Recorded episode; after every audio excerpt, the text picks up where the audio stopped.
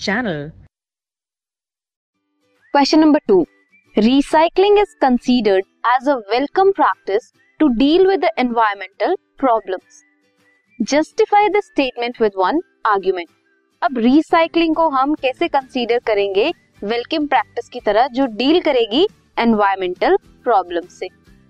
अब मान लो एक कोई प्रोडक्ट है, आप उसे यूज़ करते हैं, उसे डंप कर दोगे आप। तो क्या होगा? उसकी डीकम्पोजिशन शुरू हो जाएगी। डीकम्पोजिशन में बहुत टाइम लेगी होने के लिए। इफ़ या तो वो डिग्रेड हो जाएगा नेचुरली इफ़ वो बायोडिग्रेडेबल नहीं है तो वो एक ही जगह एक्यूमुलेट होता रहेगा, जिसकी वजह से पॉल्यूशन कॉज हो सकता है। अगर आपको ऐसा नहीं करना है पॉल्यूशन नहीं क्रिएट करना है डंप करके ज़्यादा टाइम लेगा डिकम्पोजिशन के लिए तो आप, हो सकता है कि वो प्रोडक्ट रिसाइकिल हो सके। वही प्रोडक्ट को आप मोल्ड करके किसी और तरीके से यूज़ करें ताकि वो रिसाइकिल होके दोबारा से अलग तरीके से यूज़ में आए। रिसाइकलिंग रिड्यूस करेगी कंजम्पशन ऑफ़ एक्स्ट्रा एनर्जी चाहे वो डीकम्पोजिशन में ही क्यों ना लगी हो।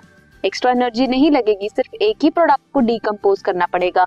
एक बार वो रिसाइकिल हो जाए, उसके बाद। रिसाइकलिंग के बाद वो दूसरे तरीके से यूज़ होगा। फिर आप उसको दोबारा रिसाइकिल करके तीसरे तरीके से यूज़ कर सकते हो, जब तक वो यूज़ हो सकता है। और एट लास्ट डीकम्पोज या बायोडिग्रेड क्या होगा? सिंगल प्रोडक्ट डीकम्पोज होगा।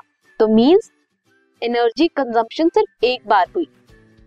एंड ये रिड्यूस करेगी spreading and bad effects of pollution को भी। This was question number two